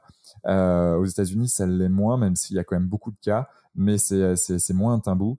en France, ça l'est, et, et donc je pense qu'on fait un premier pas là aussi sur la partie psychologique, d'autant plus que euh, on échangeait avec Catherine Testa dans un des, derniers podcasts. Euh, d'ailleurs, je vous invite à l'écouter euh, pour, pour les auditeurs, ceux qui ne l'ont pas encore écouté. elle prévoit en tout cas, et, les, recherches qu'elle a pu faire, que dans deux ans, donc deux ans après la crise de la Covid-19, eh ben, il va y avoir des gens qui vont être en détresse psychologique et mentale d'un très haut niveau. Euh, et donc, euh, et donc en fait, euh, c'est après c'est des psychologues, c'est des chercheurs qui, qui le prévoient. On n'est pas sûr que ça, ça arrive à 100%, mais ça n'empêche que ça peut arriver. Et si on n'est pas préparé, sensibilisé à accueillir, à, à accompagner ces personnes-là, parce qu'on n'est pas non plus des sauveurs, mais on a accompagné, on va pouvoir aider un certain nombre de personnes là-dessus. C'est vachement bien et je pense que si on est en entreprise de plus en plus de personnes à être sensibilisées, formées, euh, aux réactions d'une personne qui est en face de nous, qui nous dit bon ben voilà, qu'est-ce que je fais si euh, tu vois il y a, y y a quelqu'un qui me dit euh, ben j'ai des envies suicidaires. Ok ben qu'est-ce que je fais? Concrètement Qu'est-ce que je fais? Qu'est-ce que je dis? Quelle est la posture, l'attitude? C'est hyper dur à savoir si tu si on t'a pas dit quelles sont les bonnes attitudes à avoir. Mmh. Clairement. Mais le, la, détresse psychologique, elle est déjà là. Alors peut-être que ce sera crescendo d'ici deux ans, mais elle, est déjà hyper présente depuis l'année dernière. Hein. Enfin, c'est euh, euh, d'ailleurs, enfin, on, a mis en place plein de euh, cellules d'écoute psychologique pour les salariés qui en ont besoin. Enfin, c'est, on est dans une souffrance au travail qui est, ouais, qui assez compliquée et oui, là-dessus, par rapport à ce que tu dis, je voulais rebondir. Il y a des initiatives assez intéressantes qui ont été euh, faites, euh, qui sont développées là par des grands groupes. on parle de CHO, mais là-dessus, enfin, faut pas s'arrêter sur la terminologie. On peut appeler quelqu'un qui est en accompagnement sur le sujet de la qualité de vie au travail de plein, plein d'autres façons que le Chief Happiness Officer. Et tu vois, les grands groupes là ont développé des initiatives en, en créant un réseau de bienveilleurs. Euh, et je trouve que l'initiative est hyper intéressante et euh, euh, en fait, c'est sur le principe du bénévolat. Dans plusieurs sites en France, des salariés ont été formés à la communication non violente, mmh. du coup, qui est un process très normé pour être en écoute active, dans l'empathie, dans la compréhension de ses besoins, des besoins de l'autre, etc. Et ils ont été formés à tous ces sujets-là et, euh, et ils sont officiellement aujourd'hui les référents euh, qualité de vie au travail de ce réseau de bienveilleurs pour être à l'écoute de ceux qui en ont le plus besoin. Et mmh. je trouve que bah, c'est hyper intéressant de faire ça parce que déjà ça montre une vraie intention de l'entreprise d'être au plus proche de ses collaborateurs et d'être en soutien face à tout ce qu'on traverse. Et ça montre aussi qu'on est tous interconnectés, qu'on peut tous compter les uns sur les autres et de créer ce réseau de bienveilleurs. Enfin, je trouve que c'est vraiment euh, des initiatives que, qui sont hyper intéressantes et que chaque entreprise euh, pourrait être en, mesure de faire. Mmh. Comment on les sollicite en fait Ils ont un site internet, on les contacte comme ça? Euh, alors la bonne question, après c'est des communications qui doivent être faites en interne, euh, je pense, tu vois, à travers des newsletters ou des ou peut-être des, des, ouais, des, des, des, cellules particulières, mais en il y, a pas mal de d'initiatives autour des bulles d'oxygène aussi qui sont créées où là tu vois c'est hyper intéressant de ritualiser tes moments en entreprise où on sait que par exemple tous les vendredis midi ça va être la bulle d'oxygène où euh, dans un temps un peu informel on va pouvoir de discuter de tout ce qu'on a envie de parler euh, que ce soit professionnel ou pas professionnel parce que les gens ont besoin de parler ils ont besoin d'être écoutés on a besoin d'échanger et mmh. euh, voilà, soit de ritualiser des moments récurrents où les gens bah, savent que tel jour on peut se confier à ce moment-là, ou peut-être euh, ouais mettre en place des euh, euh, ces, réseaux de bienvenue. Oui, je, pense que voilà ils doivent communiquer en interne pour savoir qui contacter. Mais les initiatives de ce genre sont hyper intéressantes et, et ça coûte pas grand-chose en plus à mettre en place. Ouais. Mmh. En tout cas, on mettra les liens dans, dans, les notes du podcast vis-à-vis -vis de ce réseau de bienveilleurs. je vais aller creuser tout ça. Le temps passe. J'aimerais qu'on aille sur la partie écologique. tu as mis une nouvelle corde à ton arc sur la partie écologique, biophilie. tu as même une certification, si je prends, connecté humain, design et durabilité avec design biophilique. c'est quoi le design biophilique Alors,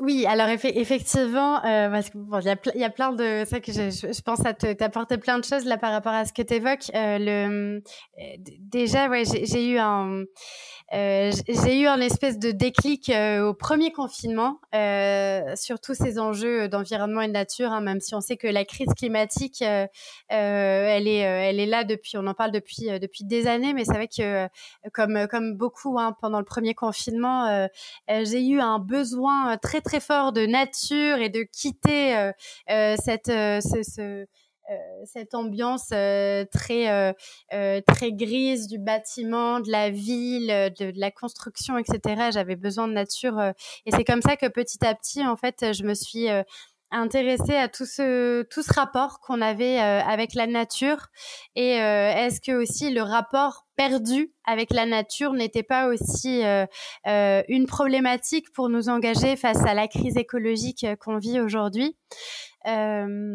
Et donc, euh, bah, ça, ça, a mis quand même plusieurs mois à cheminer, mais c'est vrai que j'avais euh, envie de faire ma part davantage à ce sujet-là, d'autant qu'on sait que, euh, tu vois, tout à l'heure, on parlait de sens au travail et on sait que travailler dans des entreprises qui ont un impact euh, positif sur le monde aussi, c'est très très fort en termes de sens au travail. Du coup, euh, petit à petit, je me suis demandé si euh, je ne pourrais pas arriver à reconnecter les enjeux climatiques avec tous les enjeux de qualité de vie au travail. Et donc, effectivement, j'ai démarré une formation sur la transition écologique et j'ai aussi fait une formation sur la biophilie. et du coup, tu me demandais ce que ce qu'est la biophilie. En fait, c'est la biophilie, elle part d'un fait qui est incontestable et que du coup euh, j'ai vécu, qu'on a beaucoup vécu pendant ce premier confinement, c'est que l'homme il a un, besoin vital d'être connecté à la nature. C'est un besoin qui est inné en nous. Euh, là, on, remonte à, aux époques au tout début de l'histoire de l'homme où on vivait véritablement en harmonie avec la nature. Hein. Et ce besoin inné d'être en contact avec la nature, en fait, il nous a jamais, il nous a jamais quittés. Euh, et bah, le truc, c'est qu'aujourd'hui, nos vies font que on est dans des environnements euh, euh, intérieurs euh, tout le temps. Euh, dans notre travail, on passe 100%, quasiment 100% de notre temps en intérieur pour beaucoup, enfin surtout dans le secteur tertiaire. On est dans des maisons, enfin voilà, on a, on a, perdu ce contact avec la nature. On est de plus en plus urbanisé.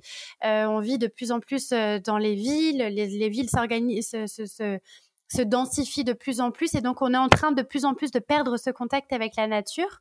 Et en fait, la biophilie, ben, elle s'intéresse à vraiment ça, comment on pourrait euh, euh, intégrer davantage la nature dans nos écosystèmes de vie dans nos espaces de travail euh, et qu'on on sait aujourd'hui que du coup la biophilie donc la biophilie tu vois euh, étymologiquement, la signification, c'est vraiment euh, qui aime la vie, qui aime le vivant.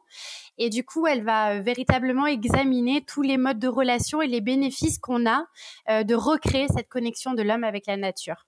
Et aujourd'hui, bah, la biophilie, c'est un, un, véritable levier pour développer le bien-être dans nos espaces, un véritable ouais, levier pour développer la qualité de vie au travail et pas que. Et puis, Là, je, suis aussi en train de pas mal euh, travailler. Euh, euh, d'explorer tout le sujet par rapport à la crise écologique, puisqu'on sait que aujourd'hui, si on, on, redéveloppe notre lien à la nature, si on arrive à aimer la nature davantage, alors on aura envie davantage de la protéger et alors on sera davantage engagé pour changer les choses par rapport à ce sujet de, de, la, de la crise climatique, la crise écologique je, comprends complètement et, euh, ce pourquoi on a développé euh, Canopé, le groupe Canopé, euh, QNOPE, euh, ben la canopée c'est c'est en effet la nature, c'est les forêts, certains types de forêts. et en fait, ben on s'est dit ben comment on va faire pour impacter positivement notre planète, positivement notre notre nature. Et ben en fait, c'est déjà de l'écologie interne à l'être humain et c'est commencer par soi plus on est en bonne santé, plus on est heureux, eh ben plus en fait on va pouvoir rayonner, qui va faire qu'en fait on va avoir un impact positif derrière. Mais d'autant plus que si on veut être en bonne santé, eh ben on, ça passe aussi par bien manger. Et si on mange bien, eh ben de manière générale, eh ben il faut il faut manger de saison, il faut manger si on veut avoir des vraies valeurs nutritives assez importantes dans ces dans ces aliments. Euh, relativement local, pas forcément bio tout le temps, mais en tout cas euh, qui tend à une, une agriculture raisonnée avec euh, voilà des produits euh, voilà de, de qualité. Et ça c'est hyper important. Ouais, ouais, mais c'est ce que tu dis, c'est intéressant parce que tu vois, bah, ça me rappelle un, un, un podcast que j'ai écouté euh, il y a quelques jours euh, de, de le podcast Vlan de Grégory mmh. Pouy que tu connais certainement, euh, et euh, il interviewait Éric Julien qui est un qui est un géographe et Éric Julien en fait il a il a fait une longue étude, il a découvert la Colombie, il a fait une longue étude avec les Indiens, alors je crois que c'était une tribu, c'était les Indiens Kogi, si je dis pas de bêtises sur le nom. Euh, et en fait, euh, il s'est rendu compte qu'il y a, y a vraiment ce que tu dis, ce triptyque euh, de se dire, ben, d'abord, il faut qu'on travaille le lien à soi, puis le lien aux autres et le lien à la nature. Et dans cette tribu-là, il parlait du fait que, ben, ce triptyque-là de recréer du lien à soi, aux autres et à la nature, en fait, c'est une sagesse ancestrale. Enfin, c'est toutes les toutes les tribus, toutes les les vieux peuples, en fait, ils ont toujours fonctionné comme ça. Et nous, on a perdu ça. C'est notre société occidentale qui fait que on, a vraiment perdu ce, lien à soi, ce lien aux autres, ce lien à la nature. Et d'ailleurs, ça me fait rebondir aussi sur le sujet de la spiritualité, mmh. euh, parce que ben la spiritualité, c'est ça aussi, c'est recréer tout ce lien-là. Et, finalement, si euh, on n'arrive pas à réfléchir sur tout ça, alors nos, nos impacts euh, en, pour protéger, pour mieux protéger notre planète, en fait, il, ça fonctionnera jamais si, si on n'arrive pas à recréer tous ces liens-là, en fait, c'est, c'est perdu. Et c'est vrai que, comme tu dis, à très petite échelle, on, peut agir à plein plein de niveaux. Et l'alimentation, c'est un des, c'est un des gros sujets euh, qui, qui, peut changer des choses. Oui, c'est tout à fait. Ça, c'est, ça, c'est clair. Euh, plusieurs choses, en effet, mais euh, euh comment concrètement, toi, tu, euh, tu, mets en place de la biophilie euh, dans, dans, les entreprises ou tu comptes mettre en place? Parce que moi, je vois, je vois deux pans. Je vois euh, l'aspect environnemental tout en bas de la pyramide de Diltz. Euh, tu as l'environnement. L'environnement humain, donc on en a parlé, qualité de vie au travail, c'est un des grands pans, notamment du début de ce podcast. Euh, et c'est euh, auquel on pense très euh, très rapidement. On dit ok, bah, il faut faut travailler sur l'humain. Ok, mais il y a aussi en effet l'environnement physique qui a une importance sur. On parle juste de créativité. ça, c'est ceux qui qui ont notamment veulent faire beaucoup de productivité. Et ben ils vont avoir ce, ce biais-là de se dire ok, comment je peux faire en sorte que les personnes avec qui je bosse soient plus créatives, plus productives. Et il y a des couleurs, voilà, comme le, le, rose pastel, qui est pas forcément une très belle couleur, mais ça n'empêche que ça a été prouvé que c'est euh, que tu es plus productif et créatif en fait avec cette couleur. Euh, peut-être pour ça que dans les années 70, euh, tout était rose dans les écoles, euh, 70-80, mais euh, à creuser. Mais, mais en tout cas, il y a, y a, ce côté-là. Comment toi, tu comptes mettre en place cet aspect écologique dans les entreprises?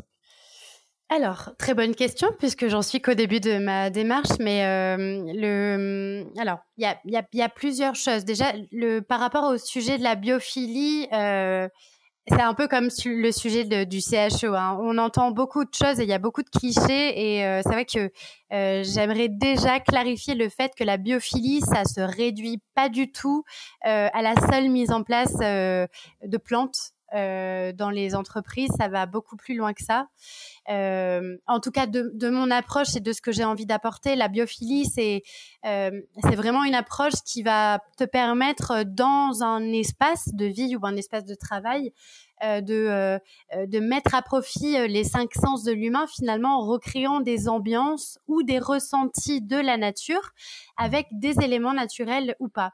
Donc, enfin, il y a, y a, plein de, il y a plein de choses qu'on peut qu'on peut mettre en place en biophilie, mais bon, tu vois, typiquement dans les espaces de travail, effectivement, on sait que par exemple, avoir un lien visuel avec la nature, bah, ça va permettre, par exemple, de avoir plus d'attention, de pouvoir se détendre davantage, de réduire sa fatigue. Enfin voilà, il y a plein d'éléments qui sont positifs, mais il n'y a pas que des éléments visuels avec la nature. Il va y avoir aussi la lumière, l'importance de la lumière. C'est des choses qui sont hyper importantes. La lumière naturelle, hein, c'est important de le préciser la présence de l'eau, la qualité de l'air. Enfin, il y a, énormément la mise en place de de aussi. On sait qu'un espace qui a euh, euh, une bonne perspective, tu vois, quand tu travailles, ça donne un sentiment d'ouverture, de liberté, et du coup, ça va peut-être euh, te donner envie d'être plus engagé, plus motivé dans ta tâche, d'être plus concentré.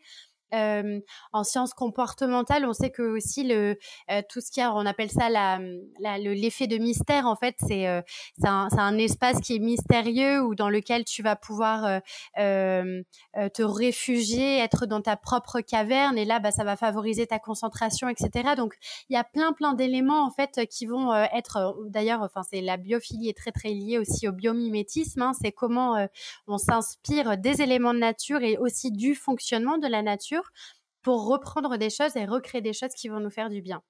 Et donc, euh, la biophilie, voilà, c'est tout ça et ça va, ça va s'articuler, notamment euh, dans les environnements de travail, mais ça va aussi, euh, en tout cas moi c'est comme ça que j'ai envie de l'amener, ça va être aussi un vecteur pour sensibiliser les personnes à la cause environnementale en leur disant bon bah voilà, on n'est pas on n'est pas au-dessus du vivant. L'homme, euh, euh, on parle beaucoup de d'anthropocène. De, hein. L'homme, il a, il a tendance euh, à se sentir au-dessus de la nature, au-dessus du vivant, avoir un rapport très supérieur par rapport à tout ça. La biophilie, en le ramenant dans la qualité de vie au travail, ça, ça, va plutôt être de faire prendre conscience aux gens que on est tous interconnectés les uns avec les autres. On est connectés à soi, on est connectés avec les autres et on est aussi connectés avec la nature et que si on apprend à si on apprend à, être euh, à travailler ce lien de connexion, on va apprendre aussi davantage à, aimer cette nature et à avoir envie de la protéger. Et là-dessus, tu vois, c'est le le un terrain merveilleux pour euh, euh, dérouler plein d'actions de sensibilisation par rapport à, à l'écologie. Enfin, il y a, y a plein plein de choses à faire sur ce sujet-là. Mmh. Et, euh, et le, le d'ailleurs sur le ceux qui n'ont pas expérimenté aussi le, la fresque du climat, c'est des, des, choses qui sont très souvent proposées en entreprise sur tous les sujets environnementaux. Mais euh, la fresque du climat, c'est des ateliers à, à, à, à, faire qui sont qui sont fantastiques pour sensibiliser les gens sur euh, sur ce sujet-là. Ouais. D'accord. C'est quoi la fresque du climat? Comme ça, en deux mots. Alors, la fresque du climat, c'est un atelier collaboratif qui permet aux gens de, euh, bah, de, de, prendre conscience que euh, euh, il y a plein de dysfonctionnements écologiques et environnementaux dans nos façons de vivre mmh. euh, et de se questionner bah, sur les façons de trouver des alternatives pour pour déconstruire ces, ces dysfonctionnements et, et, cultiver finalement des façons de vivre qui sont plus sereines en faveur de, de la planète.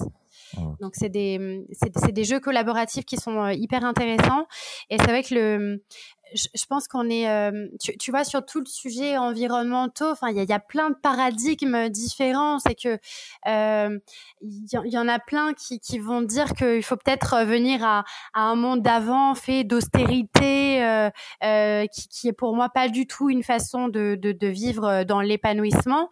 Euh, il y en a qui vont dire que peut-être pour trouver des solutions face à la crise climatique, ça va être de faire euh, exactement ce qu'on fait aujourd'hui, euh, de vivre exactement de la même façon, mais de le faire euh, peut-être de façon plus propre en mettant en mangeant peut-être euh, plus bio, en créant des bâtiments plus durables, euh, en, euh, en utilisant des voitures qui polluent moins. Mais bon, voilà, c'est pas une, une, une, façon de penser pour moi qui est durable par rapport à ce sujet de, de la crise écologique.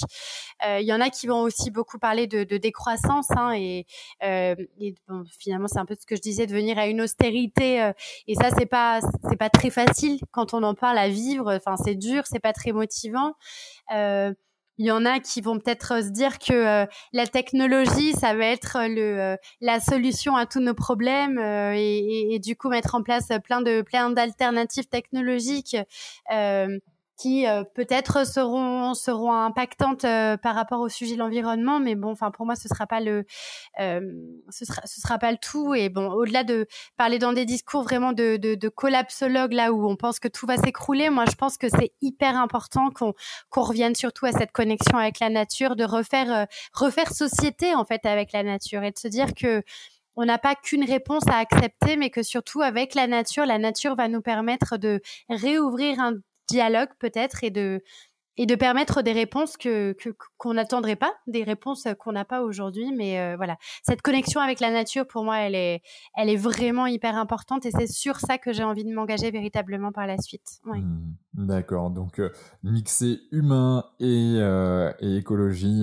pour, pour un monde meilleur, plus durable, tout en préservant bien entendu notre planète. C'est ça. Et moi, moi, ça m'évoque aussi la santé. Tu vois, tu parlais de qualité de vie, qualité de l'air, pardon. Euh, il y a la santé mentale, mais il y a la santé physique euh, également. Donc, euh, donc voilà, il y, a, tous ces sujets. Et ce qui m'amène à, te poser la question de comment toi tu fais pour faire attention à ta santé? Euh, alors déjà, je pense que je dirais que j'ai pris conscience euh, il y a quelques années que euh, notre corps c'était quand même notre notre véhicule, notre notre moteur et que si on voulait qu'il avance, il fallait quand même lui donner du bon carburant. je, je dis pas, je, je, pense pas du tout être exemplaire. Par contre, c'est vrai que j'ai tendance à vraiment manger en conscience. Euh, et euh, je, sais que surtout quand on a son compte, la vitalité, l'énergie, ce sont des choses qui sont très très importantes. Euh, la santé, euh, c'est, euh, tu, tu, le disais tout à l'heure, ça passe par l'alimentation. Moi, j'ai eu une éducation depuis toute jeune qui a toujours été dans dans le bio, dans le local. Donc c'est vrai que j'ai cette sensibilité là. Je moi, je, je jette pas la pierre, mais j'ai beaucoup de mal à comprendre ceux qui kiffent se faire des gros McDo euh, euh, de façon régulière. Euh, et tant mieux si c'est un plaisir pour vous, mais enfin moi, je, je, je, je vis énormément de culpabilité vis-à-vis de mon corps quand je quand je suis dans la malbouffe. Euh, J'adore me faire euh, des bons burgers de temps en temps, mais enfin voilà, c'est euh, et c'est vrai que j'ai ce rapport à l'alimentation. J'ai besoin que ce soit sain parce que je sais que ça va être le premier vecteur d'une bonne santé. Euh, donc euh, voilà, je fais, je fais très attention à ce que je mange. J'essaie de manger équilibré, d'autant que euh, je sais que bah, pour par rapport à, moi j'ai jamais mangé trop de viande, mais tu vois quand on sait que l'industrie agroalimentaire c'est une des industries les plus polluantes au monde et que si les gens déjà réduisaient leur consommation de viande, bah il y aurait peut-être un peu moins d'impact fort par rapport à tout ça ben c'est pas rien. Donc euh, c'est vrai que je, je me questionne euh, beaucoup là-dessus. D'ailleurs, je, je vous recommande des euh, des documentaires là-dessus sur Netflix. Il y a Seaspiracy et Cowspiracy qui sont très j'ai presque envie de dire agressif parce que c'est vrai que ça remet en question euh, toute la chaîne alimentaire et toutes nos façons de, euh, de consommer. Mais je, je, vous les recommande vraiment si vous avez envie d'avoir un, un peu un, un, déclic sur ce sujet-là. Donc voilà, donc la santé, voilà, c'est le c'est l'alimentation. Et d'ailleurs, je sais plus qui c'est qui disait ça, c'est Socrate. Peut-être que l'alimentation est ton premier médicament. Euh, c'est ça? C'est Socrate. Euh, donc voilà, pour moi, c'est hyper important. Après, j'ai envie de te dire que euh, de bien dormir, c'est aussi très important, mais moi, j'ai beaucoup de mal à bien dormir, donc je suis pas très exemplaire sur ce sujet-là. Et puis, euh, et puis le, le, le, sport aussi, euh, tout ce qui est euh, ouais, tout ce qui est sport, euh, mais yoga comme running, comme plein de choses, la méditation aussi, ça me fait beaucoup de bien. Enfin, c'est des choses qui permettent de se reconnecter à soi en fait. Ça, ça va être pour moi vecteur de vecteur de santé, apprendre à s'écouter. Enfin voilà, c'est des choses qui sont qui sont hyper importantes. Ok. merci pour ton partage. on arrive sur les dernières questions. Euh, c'est quoi la journée type euh, du lever au coucher de Julie Artis? Euh, Alors, euh, là, j'ai passé, je viens de passer trois mois à Paris en entreprise dans un rythme très métro boulot de dos, donc je pourrais te dire que le la journée type c'était ça, c'était métro, travail, on rentre et on n'a pas beaucoup de temps pour grand chose d'autre. Euh, et j'ai je pense qu'il faut beaucoup de courage à ces, ces personnes-là qui, c'est vrai que c'est très compliqué hein, quand on est dans un dans une routine. Enfin, la vie parisienne, honnêtement, c'est pas du tout pour moi en termes de train de vie. heureusement, j'ai la chance d'être à mon compte aujourd'hui et, et, de vivre dans une magnifique ville qui est celle de Montpellier, qui m'apporte beaucoup de sérénité en termes de qualité de vie.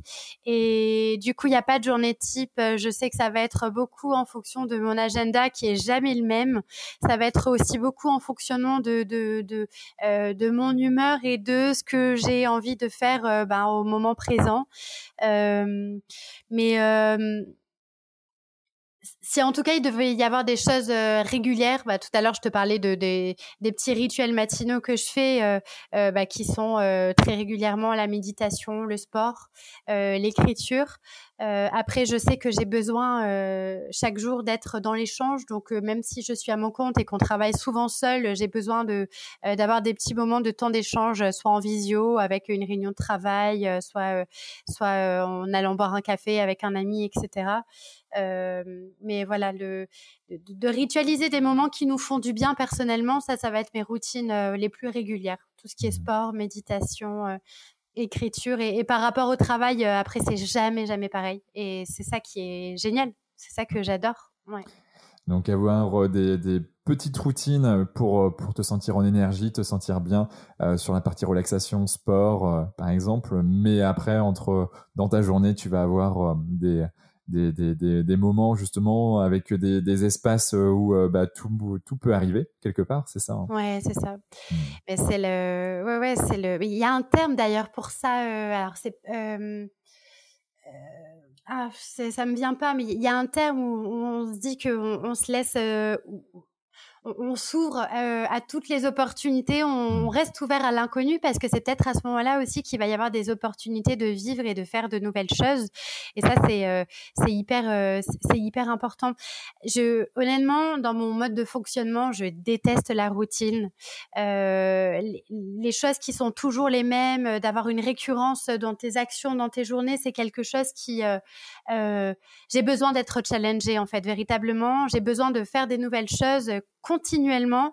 Euh, je sais que quand j'ai euh, je, m'ennuie très facilement en fait dans la routine et c'est pour ça que voilà je, fais en sorte que mes journées soient enfin c'est même pas que je fais en sorte c'est que mes journées sont tout le temps les, différentes et, ça me convient très bien en revanche euh, il faut des objectifs, ça c'est capital par contre, euh, mais euh, avoir euh, de la clarté dans poser ses intentions dans une journée, avoir de la clarté dans ses missions, dans son, dans ses objectifs et peut-être arriver quand même à avoir la faculté de se projeter sur. j'ai beaucoup de mal à me projeter sur les 2, 5, 10 prochaines années. Par contre, j'arrive à me projeter sur les 6 prochains mois, les 1 an. et pour moi, c'est essentiel pour quand même garder l'élan et, se challenger au quotidien. Ouais. Mmh. yes. Euh, merci euh, pour ce partage, Julie. Euh, as-tu un gris-gris, une croyance que tu n'oses pas forcément pas le crier sur tous les toits, et qui toi te, te met en énergie, te fait vraiment avancer? Est-ce que tu as quelque chose comme ça? Moi, je fonctionne beaucoup au mantra. En fait, j'ai pas mal de citations qui m'accompagnent selon les périodes de ma vie. Après, je sais que j'en ai deux qui sont récurrentes. La, la première, c'est euh, Go with the flow. Alors, je, je sais pas, en anglais, ça sonne mieux, mais euh, le, le j'ai presque envie de me le faire tatouer parfois pour euh, y penser euh, quand, quand justement, parfois, je sens que ça avance pas dans la direction que je voudrais que, que ça aille. Enfin, quand je sens que je suis un peu bloquée par certaines choses, ben alors dans ma tête, je me dis go with the flow et juste laisse-toi aller et puis bah tu verras. Même si c'est même si c'est un changement de trajectoire différent, bah, laisse-toi aller et ce sera certainement intéressant. Et après, le mantra qui m'accompagne aussi euh, beaucoup, beaucoup, c'est la citation de Xavier Dolan euh, qui dit euh, Tout est possible à ceux qui rêvent, osent, travaillent et n'abandonnent jamais.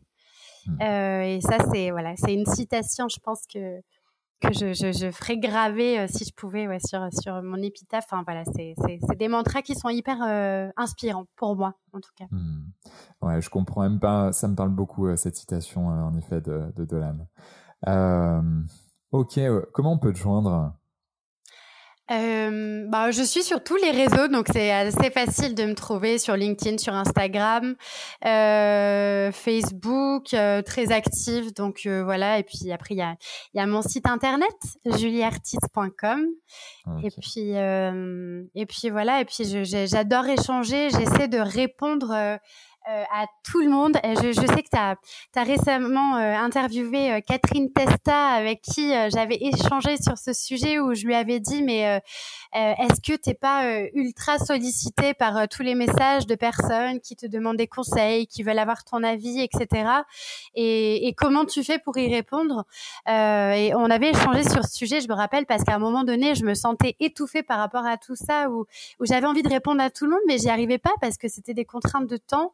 Euh, et elle m'avait dit que, bah, en fait, c'était euh, au petit bonheur la chance. Parfois, elle avait un, elle avait un créneau de vide et du coup, elle allait prendre du temps pour répondre à, une fournée de messages et ça se faisait comme ça. Et elle déculpabilisait de se dire qu'elle pouvait pas répondre à tout le monde. Et là, c'est vraiment dans le mantra Go with the flow. On est vraiment en plein là-dedans et, du coup, voilà, je, mets beaucoup de cœur à répondre à tous les messages et euh, donc voilà, n'hésitez pas à m'écrire sur LinkedIn, Instagram, etc. Ok, bah en tout cas, on mettra tous les liens dans les notes du podcast pour, euh, pour te contacter. Euh, je ne mettrai pas ton numéro de téléphone, promis. Non, pas le numéro de téléphone. en, tout cas, moi, je voulais, je voulais te dire bravo, Julie. Euh, bravo, on se connaît depuis 2017. Et, euh, et franchement, j'ai vu toute l'évolution euh, de, de, de, Julie Artis, euh, voilà, qui est, qui est, qui est partie de, ben de, du développement de soi déjà, mais euh, voilà, chez, dans une entreprise en tant que salarié où tu t'épanouissais, mais tu sentais que dans le marketing en plus, rien à voir au début. Ouais. Marketing communication, ouais, c'est ça. Mmh. Et euh, mais n'empêche que tu avais cette, cette casquette euh, CHO euh, justement qui, qui, est vite arrivée. Et puis gentiment, step by step, ben tu as, développé euh, bah, une entreprise qui se développe, euh, puis ensuite euh, bah, génération CHO, puis ensuite l'écologie et, et très certainement de très très très belles choses qui vont qui vont arriver. Donc en tout cas bravo pour tout le parcours que tu as pu réaliser jusqu'à présent. Merci d'avoir d'avoir été là et comme d'habitude, j'aimerais bien que tu nous dises un Ouais, un, dernier mot pour nos auditeurs. Qu'est-ce que tu aimerais euh, qu'ils retiennent euh, de toi, de notre échange? Alors déjà, je, je, te dis aussi un grand, grand merci Quentin, parce qu'effectivement, on se connaît depuis un, un petit moment et, et je, te vois aussi évoluer et je te dis un grand bravo pour ce podcast parce que tu interviews des gens euh, qui sont euh, euh, qui sont géniaux. Alors, je, je parle pas du tout de moi, mais tous les épisodes que j'ai, j'ai, voilà, franchement, c'est bravo, c'est un super podcast et je sais que tu nous réserves encore plein d'autres interviews qui seront géniaux, donc bravo à toi. Et euh, pour terminer, non, simplement, je dirais aux gens de, euh, de se demander, là, aujourd'hui, qu'est-ce qu'ils peuvent faire qui, qui, qui, qui, peut les enthousiasmer dans leur journée et euh, déjà pour eux et qu'est-ce qui peut aussi euh, impacter positivement peut-être leur entourage et puis euh, leur environnement euh, naturel. Voilà. Quel est l'impact positif que, que, chacun peut avoir à sa mesure C'est c'est important de se le demander au quotidien. Donc voilà, j'invite chacun à se questionner là-dessus. Super. Merci à Julie. Merci beaucoup Quentin. Ciao ciao. Bravo Vous avez écouté cet épisode Génération Canopée jusqu'au bout. Merci de le partager à au moins 3 personnes autour de vous, d'inscrire vos amis au podcast sur leur smartphone et de mettre une note 5 étoiles avec un gentil commentaire, c'est ce qui nous fait ressortir dans les classements. Et c'est hyper important pour nous. Pourquoi? Parce que ça nous permet de toucher un maximum de personnes qui méritent d'être plus heureuses, en meilleure santé et plus performantes si elles le désirent. D'autant plus que plus on a d'abonnés, plus on va pouvoir faire venir des personnalités exceptionnelles avec tout ce qu'elles ont à nous apporter. Aussi, si vous me laissez votre email sur canopégénération.com, un Q A N O P E E G E N E R A T I je vous enverrai l'épisode de la semaine ainsi que 2 3 conseils. Pour finir, si vous souhaitez passer un cap dans votre vie et être plus heureux, améliorer votre niveau de santé et ou devenir plus performant, toute l'équipe de Canopé Human Experience va vous bichonner comme il se doit si vous nous écrivez sur génération@canopé.com. C'était Quentin Aoustin et je vous embrasse. Ciao ciao.